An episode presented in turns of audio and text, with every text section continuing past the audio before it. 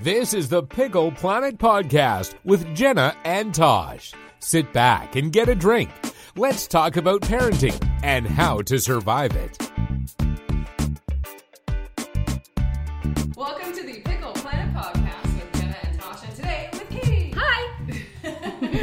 This is the vagina episode of the Pickle Planet podcast. Can we call the vagina monologues? Are we allowed to steal that? Probably not. There's probably copyright issues Okay. around that. but Pretend you didn't hear that. Okay. we just won't put that in printing. That won't be the. Yeah. Yeah. So, Katie, maybe Yes. we'll get you to explain why you're here to talk about vaginas. What do you do? What do I do? So I'm a pelvic floor physiotherapist, which means I'm like a normal physiotherapist, except for I've gone on to do some additional training so that I'm certified in doing internal pelvic exams. So that means the population that I work with tend to be women who are pregnant or right after delivery. I'll see women who have pelvic pain issues, um, abdominal separation, that sort of thing. So anything basically, we like to say pelvis, but really anything from the knees up to the breastbones is kind of where my eyes and hands go. Just Automatically on anyone. That's where, that's where they go. That's how I meet people. like I shook your, you know, your Yeah. belly when I came in. Yeah. Right? Oh man, that's Yeah. something. That's okay. So, why did you choose that field? I did my um, my graduate diploma at Dalhousie University. That's where I got my master's degree, and Dal was one of the first universities um, to start showing the subspecialties of physiotherapy. So the master's program was new when I graduated way back in, mhm. and so each week was kind of a different subspecialty, and it was called women's health at the time because apparently men don't have pelvises or any issues. but Oh. But so we got Women's Health Week, and we had this lovely physiotherapist named Stella Roy come in, and she taught us all about the different types of um, of equipment that you could use and the different issues. Which I was kind of floored at that point. I was in physiotherapy to work with athletes. I was going to go to the Olympics. Obviously, I've gotten a little bit off track from that original goal, but I kind of fell in love with it. Um, it was an area that not everyone in my class wanted to do. And what's interesting about pelvic floor physiotherapy, for us to be certified in this, we have to let a student do all of the tests on us that we would do to a patient. Yes. So I think that having a student do a rectal exam on you is probably one of the issues why we're not having as many pelvic floor physiotherapists as potentially we need. But I was really curious and fascinated, and I was a little bit ticked off that no one else wanted to do it. I was like, well, fine. If no one else will do it, then I guess someone has to do it. I will go do it. So that's what I did. and now I'm here talking about vaginas on a podcast. I'm, I'm okay with that. I Yeah. think it's great.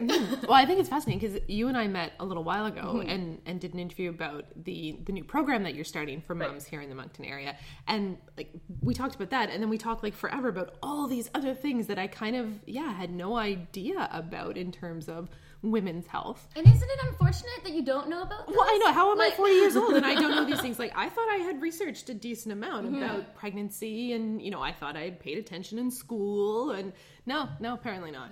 Well, I don't think a lot of it's being taught in school. To be fair, it might not be your studious nature. Yeah. It might be the curriculum. well, yeah, But- especially yeah, the curriculum from how many years Yeah. ago? But, yeah. And I think the thing too is you can think that once you've had a baby that you're completely prepared for how your body Mm-hmm. is going to be after, but you're not. Like you're nowhere even remotely close to realizing what's going to happen to ev- not not just down there, but everywhere. Everywhere. Yeah. Yeah. Everywhere. And I think with social media too, we have access to so many different messages right now that it's confusing, right? And and it changes often. I mean, I, I've been doing internal exams for eight years now, and the wealth of information that's been provided to me over that time has changed significantly. So how are we supposed to um, expect lay people to read something online? Who knows what year it was published and by whom, and then try to make health informed decisions for themselves for their own individual cases. So I think it's a tall order for a lot of of, of women really trying to decide how to recover and to do it in a three month period so they look good on Instagram. Like, you know what I mean? Right. right. Yeah. yeah, so it's really tricky.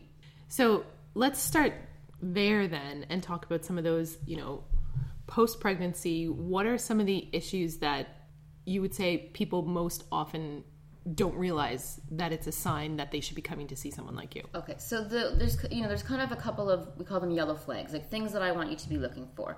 Um, we try not to use the word normal. We try to use common, right? Because I think a lot of women will fall into the trap of, oh, I'm going to go back to exercise and I'll pee my pants and that is normal, uh-huh. right? Like, so we like to say it's common, we see it a lot, but I don't want that to be your new normal because that snowballs into a decade later and someone's still peeing their pants and there's a mm-hmm. host of other issues.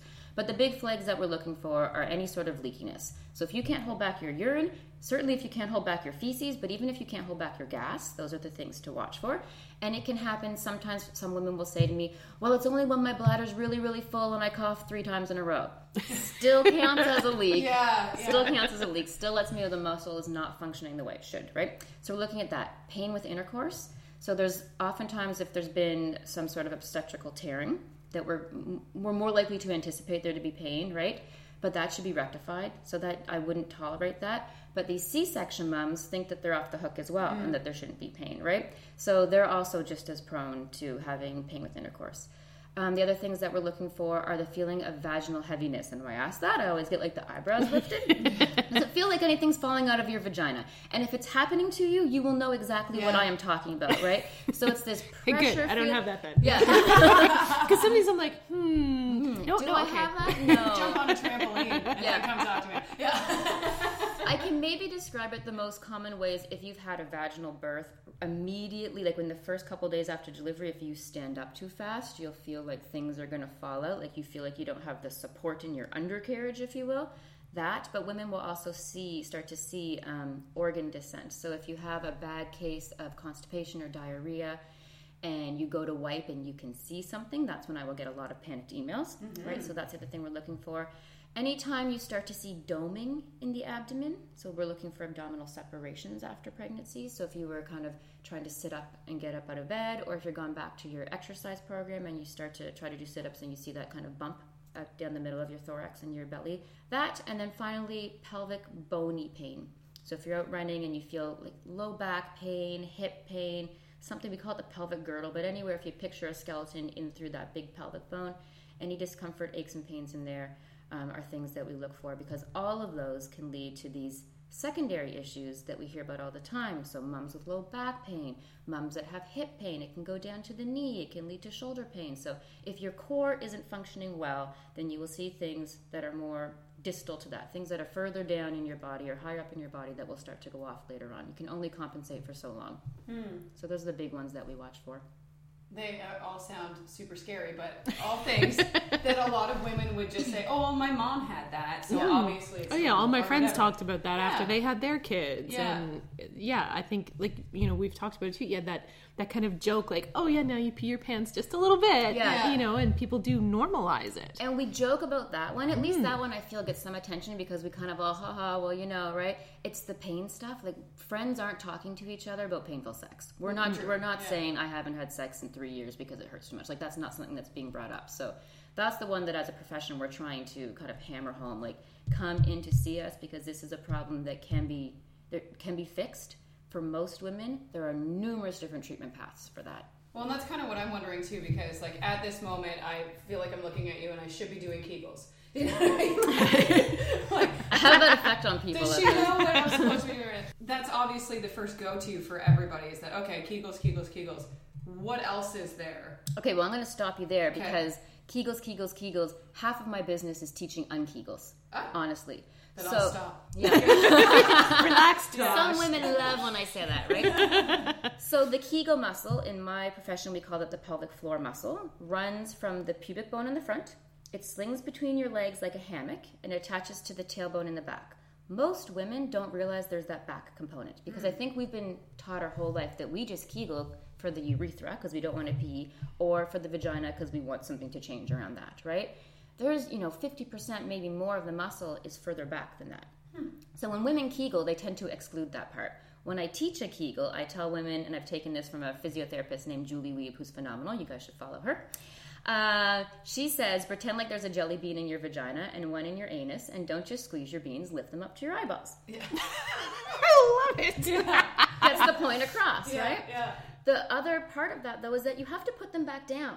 So are these women that are walking around kind of kegeling all the time, and those are the women that tend to have more pain issues because they don't know how to relax the muscle properly. And after birth, I really feel like there's this resetting period because we feel leaky after a vaginal birth and things don't feel quite right, we'll kind of squeeze protectively down there, almost guarding, mm-hmm. because you don't want to be leaking, right? You still have to mom. You've got a tiny human and potentially others to take care of, and all of everything else that you do in your life. So they'll do this guarding, and then over time they just they don't feel that as a Kegel anymore. So when I go to do my exam, they don't know how to drop everything and lower and relax, and that can lead to pain with intercourse. That can lead to pain with a whole bunch of different issues. But we'll also see sense of urgency. So those women that are running to the bathroom mm-hmm. 20 times a day and they pee and it's just a little bit, if you squeeze around the bladder all the time, we'll start to see dysfunction and issues and problems that can happen there. So honest to goodness, it's split down the middle 50-50 i'm teaching kegels and the other 50% i'm telling them did you know you're kegeling right now please let go of my finger thank you so sorry that was my spiel about kegels i can't remember the first part of your question now. what else can we do? Oh, what else Yeah. should you be Yeah, doing? Right. yeah. So you should be learning how to Kegel, but yes, you should be learning how to drop the beans as well, right? The secondary component that we see is that a lot of, of, of moms, if we're talking about moms, um, this compensation strategy that we have, because picture pregnant lady, it's a high pressure situation in there, right? Like baby's in there, things are pretty compact, and then baby comes out, and you can picture what postpartum stomach looks like, right? We don't have a lot of strength in there.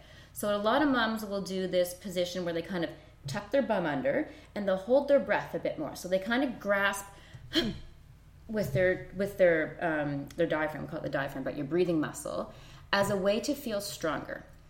And that becomes an issue because our breathing muscle is not supposed to be what's giving us strength. So think now to how you had to pick up that um, the baby car seat, right? In the postpartum period, we all kind of grab this awkward device that weighs about ten pounds with a baby in it.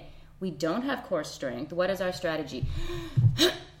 right, and uh, then we yeah, kind of waddle that's to exactly. the car. I totally remember making you that noise. Yeah. Oh my gosh, yeah. And I would challenge you to check and see if you're still doing it, right? So if you've got those front hmm. loading washers or you're in the Tupperware drawer, how do you get your body back up from that low squat that you get hmm. into? A lot of women kind of and then we push ourselves up, right? Oh. Because we're exhausted. Yeah. But it's this As we all pattern sit here with that we develop over time. So we really do teach a lot of belly breathing, kind of that yoga style breathing. Um, I'm hesitant to call it uh, belly breathing on everyone because if someone does have an abdominal separation, I don't love to send air into that area they made it postpartum. So I tell them place your hands on your lowest ribs and try to breathe really down low and, and push against your hands. So you kind of inhale and you're trying to widen the rib cage. So can you get some sort of low breath started? And we know that there's a really nice reflex with our breath and the pelvic floor. So if someone's really not getting a Kegel or they're really not getting their relaxation, I'll get them to start back with um, just diaphragmatic breathing, four or five breaths in a row. That's the first exercise that I give to moms after delivery. And then we start adding on the pelvic floor. So those are the two big ones. Can we get your core? Because people think of the core as abdominals, and really it's deeper than the six pack, right? So as physiotherapists, we discuss the core as four separate muscles. We say the diaphragm, that breathing muscle, is the top of your kind of pop can. Your pelvic floor is the bottom of the pop can, and your corset muscle, your transversus abdominis. Get rid of the six pack, get rid of your obliques. It's deeper to that. It runs from the pubic bone up to your breastbone and wraps around your waist. It's that kind of cinching in muscle that everyone talks about. And then the fourth muscle are the little stabilizer muscles in your low back.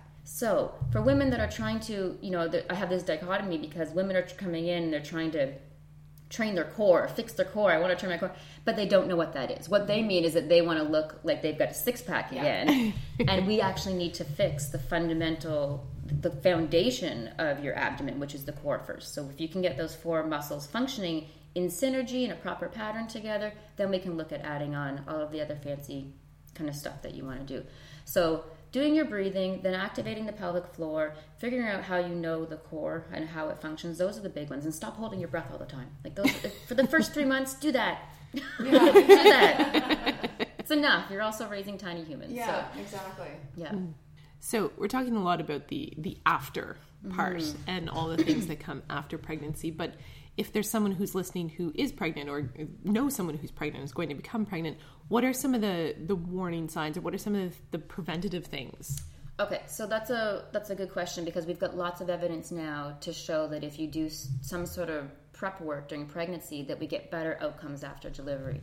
So that same kind of pattern. So if, if I mean, if you can have some sort of breathing. If your diaphragm's working, and in in pregnancy, it's difficult to do a belly breath because there's a baby in the way. so I usually do go to that side rib technique. But the number one exercise that I would give is inhale, relax everything, exhale, and Kegel. So you want to start learning how to do your Kegel on an exhale. The biggest, like the most common complaint that we see after delivery is someone that will leak with a cough or a sneeze or a jumping jack, blowing your nose, right? Which is an exhale. So if you two Kegel right now, one, two, three Kegel, Not all. what you'll see is women will stop breathing, right? They'll kind of hold their breath, Yep. Yeah, totally do that. yeah. Totally. and then Yep. let go. So what we want to train is for you to start practicing that contraction at the time when you're most vulnerable. So practice during the activity that you're going to leak on. So if it's a cough, that is an exhale. Please practice your Kegels during exhalation, and then as always, when you're done, put the pelvic floor back down. So that's one of the best ways to do it. Most women find it easier in a lying position or sitting. In pregnancy, it's hard to lie down on your back. We don't encourage a lot of that, but even in a semi reclined position and sitting, just to try to do four or five of that breath pattern. So inhale, relax, exhale, lift both your jelly beans up, and then to continue on. Um, usually, I have women over the course of their pregnancy build up to two minutes worth of that breathing. So, not two minutes of Kegels, but that breathing pattern for two minutes straight. And that's when, I mean, aside from that, and trying to remain as active during pregnancy as possible, but if we're just talking about protection for the pelvic floor, that's the number one exercise that I usually give out. What if you're someone that, let's say, is on bed rest, mm-hmm. and obviously you can't get the exercise? Same kind of idea, or is there anything extra? So that's where you need to check with your physician for why you're in bed rest. Right. Right. So that's a case by case decision, but providing it's just they're trying to keep you off of your feet and trying to keep you in a more horizontal position, and you're okay to do contractions in that area, then you can keep doing that. But it's, you definitely need to check, check with your OB-GYN before you do any sort of exercise if you're on, on pure medical bed rest. Yeah. I had modified bed rest, which I thought I was very, very lucky because I was able to stay at home. Yeah. And go to and the I bathroom was on your own, I which is could- nice. Yeah, and I was even allowed to go. Well, I don't know if I was allowed, but I went up and downstairs. and I allowed myself. Yeah. But, yeah, that was always in the back of my head that like I was so lucky that I was able to be home for my bed rest, not medical bed rest where I had to be in hospital Stuck in strung up hospital. because lots of people do. It's yeah. I, yeah, I get a lot of clientele coming in who are trying to prep for secondary or you know subsequent pregnancies. And they they usually I see women like that if there's been an issue with the first pregnancy um, or recovery afterwards, and they come in because they want to make sure that they're doing everything that they can in their power um, to prepare themselves for the next one. But we talk about that. We talk about a lot of birthing techniques. Um, my brave ones will come in to ask about perineal massage. Have you guys heard about that? No. the massage down there that you Yeah. do to prepare yourself to deliver. I wish I, I've heard the term. I've heard the term. I would have Oh, liked see, I, I was, that twice. I was, Yeah. yeah.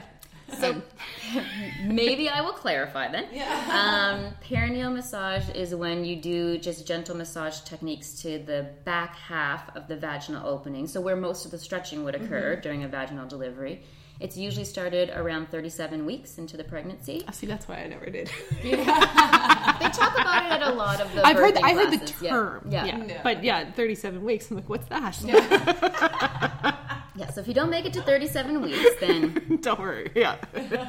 you're on your own. Yep. Yeah. You're getting surgery anyway. Um, Not everyone is. No, just me. Sorry. So the perineal massage, you know, just for a couple minutes, just to try to stretch out that skin a little bit. There's this um, device that you can buy for it now called an Epi-No, like no episiotomy. It hasn't been proven in the research yet, but it's something that's kind of popular on the more holistic birthing sites now, which it just looks like a balloon with a pump at one end. That's and totally what I was picturing. you put it in, yeah, and you inflate it, and you do kind of a couple more centimeters. You start again. You mm-hmm. start at yeah. 37 weeks, and you do a couple more centimeters each time until you get the skin to its stretch of 10 centimeters, which would match the cervical dilation. Wow. So it's a little bit intimidating, especially I Yeah. find for my first time moms. But it's usually um, women who've had a bad tear that don't want subsequent tears that will ask how to use that device, or they'll, they'll be the ones that are more interested in doing the perineal massage as well. and you said the research doesn't prove necessarily that it Hasn't helps, yet. but do you Doesn't think, harm. I was just going to say you, you don't think there's any harm in using it. It hasn't though. been it hasn't been shown to have any harm. We're just Yeah. not. Every birth is so different. I think it's really hard to capture Mm-hmm. a lot of these stats. You have to really narrow it down to like either first time moms or you know mothers of, of, numerous children who've had previous vaginal deliveries or cesarean. Like there's just so many other factors. So we don't really know about that yet but it's certainly been shown to know as long as you don't have an in, um, a medical reason for not inserting anything into the vagina. So some women have like are on a no sex no hmm. insertion um, medical guidance, but as, as, long as you're not falling into that category, there, it hasn't been shown to have any issues at this point. So they're teaching the perineal massage at a lot of the local hospital um, classes. Um, so it's something that women are being exposed to, but if you're watching someone show you on a model, it's different than knowing how it's supposed to feel and having the confidence to then work on yourself, right? Mm-hmm. So sometimes they'll come in just for a, a quick little checkup and to be taught how to do that and then they're off on their own. Yeah, I think it would be much more friendly to be sitting in your office talking about it and trying to learn technique than in a auditorium, auditorium full of all kinds of strangers. Exactly. Yeah. Mm-hmm. I, th- I, I, I, wish after a nine pound seven baby, yes. I would have liked to have known about that. But anyway, you deserve a medal. Here we are. Mm-hmm. The second one wasn't so big. Thank goodness. Don't drink chocolate milk when you're pregnant. That's all I gotta say. Yeah. There's no other reason besides chocolate milk. Anyway, um, so what about when it comes down to tearing uh, inside and outside? Mm-hmm. Uh, is there a quick way to go about healing from that? Because, is there a quick way? Yeah, because in my experience, there's not. I know. but I didn't come see you, so well, I'm wondering if I could save the grief. I think yeah. that I, I can't heal people faster than humanly possible, True. right? okay, just checking. I thought you had yeah. super. Yeah, I don't have a magic wand yet. Not that kind, anyways. um, I think that a lot of women maybe do more than they should after delivery. So the big signs are to monitor your stitches to make sure that they're not reopening. Pain in that area is a sign usually to go rest. But unfortunately, we live in a society now where we don't just have a tribe of women mm-hmm. looking after us in that fourth trimester. So sometimes it's this fine balance of trying to get everything done that needs to be done for the family and letting yourself recover well, right? So I think that's the line that I will see. But n- normally, like those sutures are in there very, very well. I find it's more that women will go back to doing things too soon. I do see a lot of gals that are scared to have their first poo after delivery, after vaginal delivery. Um, and usually they're given some sort of stool softener mm-hmm. or, or, whatnot. But I tell them to take toilet paper, wrap it around your fingers, or make a pad and press gently up against the sutures. So give yourself a little bit of support if it's kind of a scary thought for you, just so that you're not having any increased pressure um, into that region, right? So it just reinforces the skin, and it's still swollen down there for a little bit, right? But I know the hospital certainly talks about the ice maxi pads that you can use, mm-hmm. right? So little things like that. But I think it's just really paying attention, listening to your body, and then responding accordingly when it's telling you, when it's oftentimes screaming at you yes. yeah. to slow down, right? But if your scar doesn't come together well, which I've seen before, so if you get a little bit more scar tissue in the area than you like, um, depending on the degree of tear that you have, we teach those massage techniques as well because that can be a source of pain when women return back to intercourse. Or you can feel it if you're wearing tight clothing. I certainly have loads of patients that don't want to wear their skinny hmm. jeans because the seam is quite thick, and when they sit down on it, they're going to get pain with that. Or certain types of underwear because again, it will kind of rub up against some sensitive tissues. So we don't want that to be new norm. When it is sensitive like that, it can breed more sensitivity and other issues because what are you going to go to? You're going to go to that guarding position, right? Mm-hmm. Just like mm-hmm. if you have a stomach ache, you're going to see yourself kind of curl up into fetal position a little bit. You've got a vagina equivalent of that. So it's this protective reflex and that again, now your muscle's not working well. Now we have women who have urgency, pain with intercourse, pain with bowel movements, can't exercise. So always get the issue dealt with sooner rather than later. It makes my life easier. I'm sure it will make patients' life easier too, right? If they can see it, they can get in for treatment sooner. Some women I know that end up having to have surgery because they've had is it prolapse, prolapse? Prolapse, yeah. Do you think that surgery is always necessary or can it be fixed? Surgery is a really good option for a lot of women. But can it be fixed? Uh, yes, absolutely. We've seen it be fixed. We rate we grade prolapse from none at all to more severe. So obviously, the more severe it is, the more likely that a surgery is necessary. That's that vaginal heaviness question, right? So mm-hmm. can you feel pressure down there? Can you see something down there? I think in the past there wasn't physio for this. So the go-to was we're just like even on gynae exam you could you I can see when it's starting to happen but until a patient complains about it we don't have another treatment to op- to offer them so we'll wait till it gets bad enough until we can go to surgery. We don't have that anymore. We have loads of options now. Aside from physiotherapy which I'll talk about in a second there's also something called a pessary and I don't know if you guys have heard of that. No. a pessary is like a little silicone device. It kind of looks like a tampon but they come in anywhere between 20 and 50 different shapes and it's inserted to hold organs up. So, women who might not be good candidates for physiotherapy, who might not have the time or the money or the energy to do it right now, can talk to the gynecologist or their doctors. And in Canada, we are having physiotherapists that are licensed in putting pessaries in, but how to insert their own pessary. Hmm. So, for some women, they have them inserted in the doctor's office and it stays in for a couple of months and then they go back, have it cleaned and reinserted. And other women now, because it's becoming more popular, are learning how to insert their own and take it out. So I'll see women who, um, in my practice, might be long distance runners or trying to get back to really high impact exercise and might not be quite um, far along in their physio treatment yet to do those activities without a bit of a crutch. So I think of it as an ankle brace or a knee brace. So they'll put it in to give them some additional support. Um, and then they'll take it out after activity and then they do their physio homework. So that's how I like to use it, not as we're going to leave this in here until you need a surgery. If I can, in my practice, it's put it in, do the activities that you want because we know the heart benefits, we know the mental health benefits of exercise, especially in the postpartum period, are so very important. The goal is to keep you active, it's just to do it smarter. Um, and for some of my, I find like different sports, but like my runners, my CrossFitters, that activity is sometimes the only thread that they have left to hold on to of their previous before mom life. Mm-hmm. That the mental health that's associated with that, for me to take that away because of a prolapse, I think is just, it, the cons are not worth it, right? So we teach them how to stay active and we use devices if we need to. But then, yes, the goal is to go to physiotherapy. So usually we'd like to think if it's a lower grade prolapse, if it hasn't gotten too severe, we like to think that we, and we've got some evidence to support it now, that we can move you back a grade, which is fantastic because now we're in an asymptomatic area. We can go longer before ever even having to consult with surgery.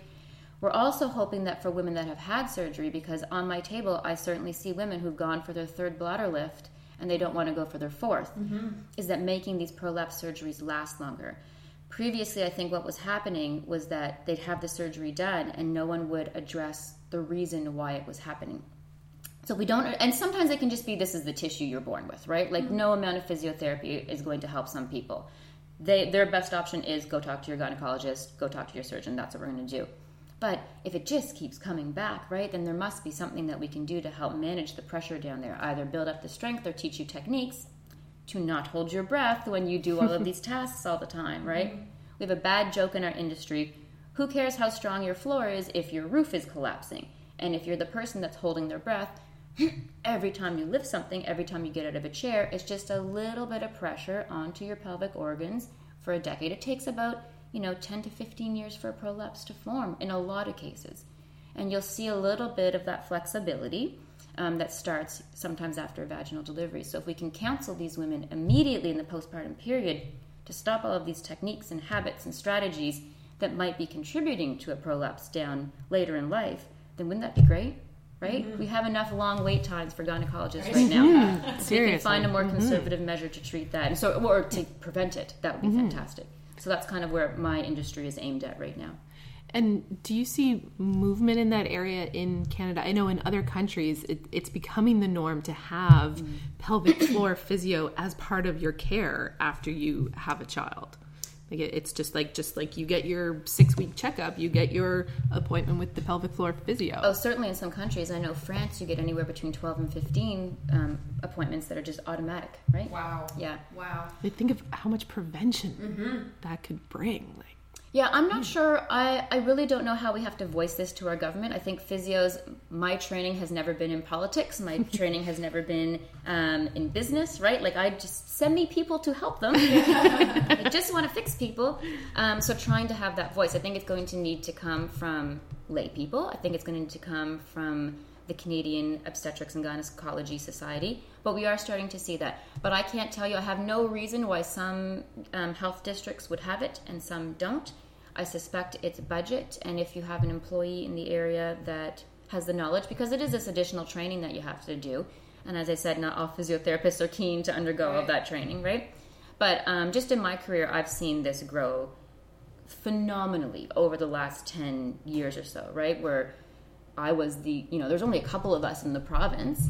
Um, I think that I was the only one doing it full time for a bit. And now we're starting to have, I mean, I have students that I'm teaching at, at Dalhousie now that are coming out, graduating, and wanting to get into this straight away. And we have students that are coming and doing their clinical rotations in it now. So now that it's out there, it's becoming more and more um, accepted. And I think that the female patient, the new moms, aren't going to take it anymore, right? We know too much now. As you said, you didn't know about some of this Yeah. when you were going mm-hmm. through the process, Oh, right? absolutely. Yeah, I don't think I knew about Yeah. most of it either. Yeah. And now we're having moms that are seeing it like, I want that. I don't mm-hmm. want to have to do what my mother had to do or what my grandmother had to do. I want to see if there's something that proactively that I can do to take care of Or this. it's like, oh, gee, we have daughters. Let's make sure Right. that this, yeah, is there. Like, It's funny that you say that because I do have some women that will bring their daughters in to sit bedside, so they can't see anything, but to sit bedside during the exams that I do, so that their daughter knows that this is an option and she should be taking care of herself. that's So. I was kind of a little bit taken aback Yeah. when it was the first that happened to me the first time, but I was like, you know what? That's not such a bad idea for women to know because when are we supposed to teach them? Exactly. Mm-hmm. well, When, do yeah. we- when do you teach your daughters about pelvic organ Yeah. prolapse? I'm not sure when that comes up in parenting. yeah, yeah. and there, there really is only so much they can get in the school curriculum. Yeah. Yeah. Yeah. It's not even. not even registered for that. No, no, there are other things that we need to focus on. yes, I can totally agree with that. But I do know that it is something that I know some of the newer gynecologists and obstetric obstetricians that are coming out now are. I know some that are even trying to make that part of their practice Yeah. and having a pelvic floor physio as part of their practice and being in the same building and being together to have that whole approach. Almost to, like a, yeah, a lot of women's health centers are popping up. You're seeing it Yeah. in the states quite often now. Is that you'll have because it's a more privatized system in the states, but you'll see you go to a women's health center or a birthing center, and they have everyone on staff, right? Mm-hmm. So it would be nice to think that we've got that. Um, I do have to say locally because I've worked in, with many different regions.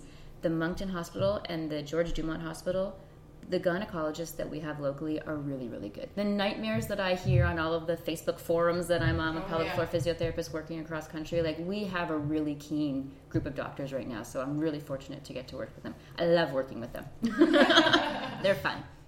Well, it's awesome. It's so I think so important to have these kind of conversations because yeah, like it hasn't been that long since we had kids, Yeah, and I don't remember anyone seven, talking about this six. stuff. Yeah. yeah, no.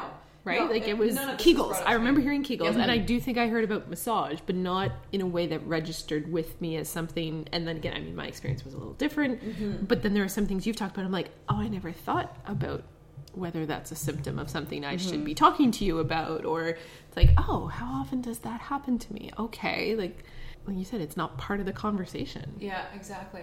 We talked a lot about vaginal delivery, but what are some big issues that C-section mothers run into?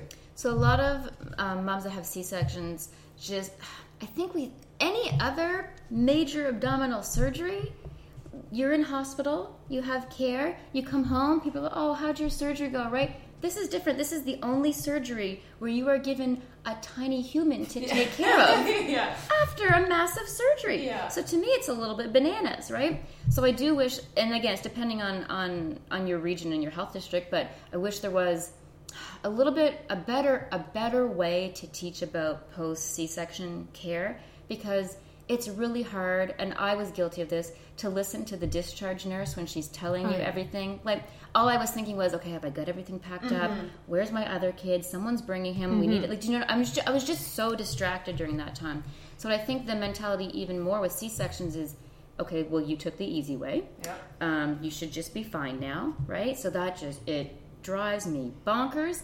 Um, but uh, anywhere between three and fifteen percent of women will develop C-section scar pain. So women don't know that they should be massaging their C-section scar, right? It can lead to issues with the ability to back bend afterwards. It can lead to you not knowing how to use your core muscles properly. Some women will come to me with pain with running and they can't move their hip far enough back because their scar and their abdomen hmm. was too tight.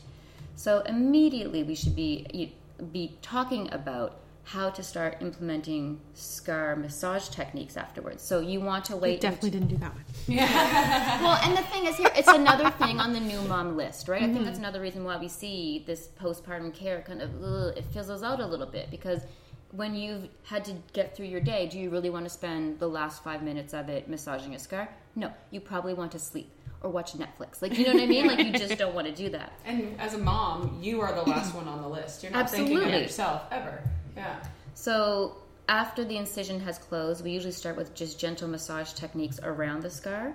And then as um, you can tolerate, touch that area, you just check and see where is the scar tight. That's where you want to kind of move into that direction. I try to make my exercises for new moms incredibly doable because I could formulate the most beautiful physiotherapy program in the whole world. but if you can't do it honestly in under two minutes, then you're not going to do it. So who cares how good it is if it's in a drawer somewhere? So I usually say two minutes of scar massage, two minutes of piston breathing. You're for the next three months, right? Like little things like that. But yeah, start looking at at um, uh, seeing if you can get some of the movement. I certainly so that 15% of women that will come with C-section, like chronic pain, can't wear clothes over that area. I can't touch the scar with a Q-tip. Severe, severe pain. I sometimes find that it's associated with birth trauma and we have some evidence to support that. So the women that really wanted the vaginal delivery and now they've got their C-section scar and it's just kind of this constant memory for them, um, or the women that had were planning on vaginal deliveries and the C-section happened in emergency too fast, baby's health was a concern, they didn't know what was happening. So there's some suggesting that there's a relationship there, but certainly not all the time. But I have to examine them for the first time with their clothing on and just touching their scar over a shirt, or they still wear their maternity pants because they don't want anything touching their abdomen. So that's something that needs to be treated because you can see how that can be a problem mm. in life, right?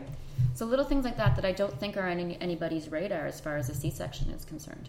It definitely is because it, it is the I think, and it shouldn't ever be, but it's the norm to think, oh, well, and that, because celebrities are like, well, I'm going to take a C-section instead of pushing a baby out. Why? No, why? do Why would you major choose surgery? Yeah, why? Why would anyone choose Yeah, surgery Exactly. You're over cutting like? yourself open. I don't get like if someone has had a scar for numerous years, is it too late to start dealing with the pain? Not at all. No. Yeah. Start immediately. I had two C sections, Mm-hmm. and I remember talking with people.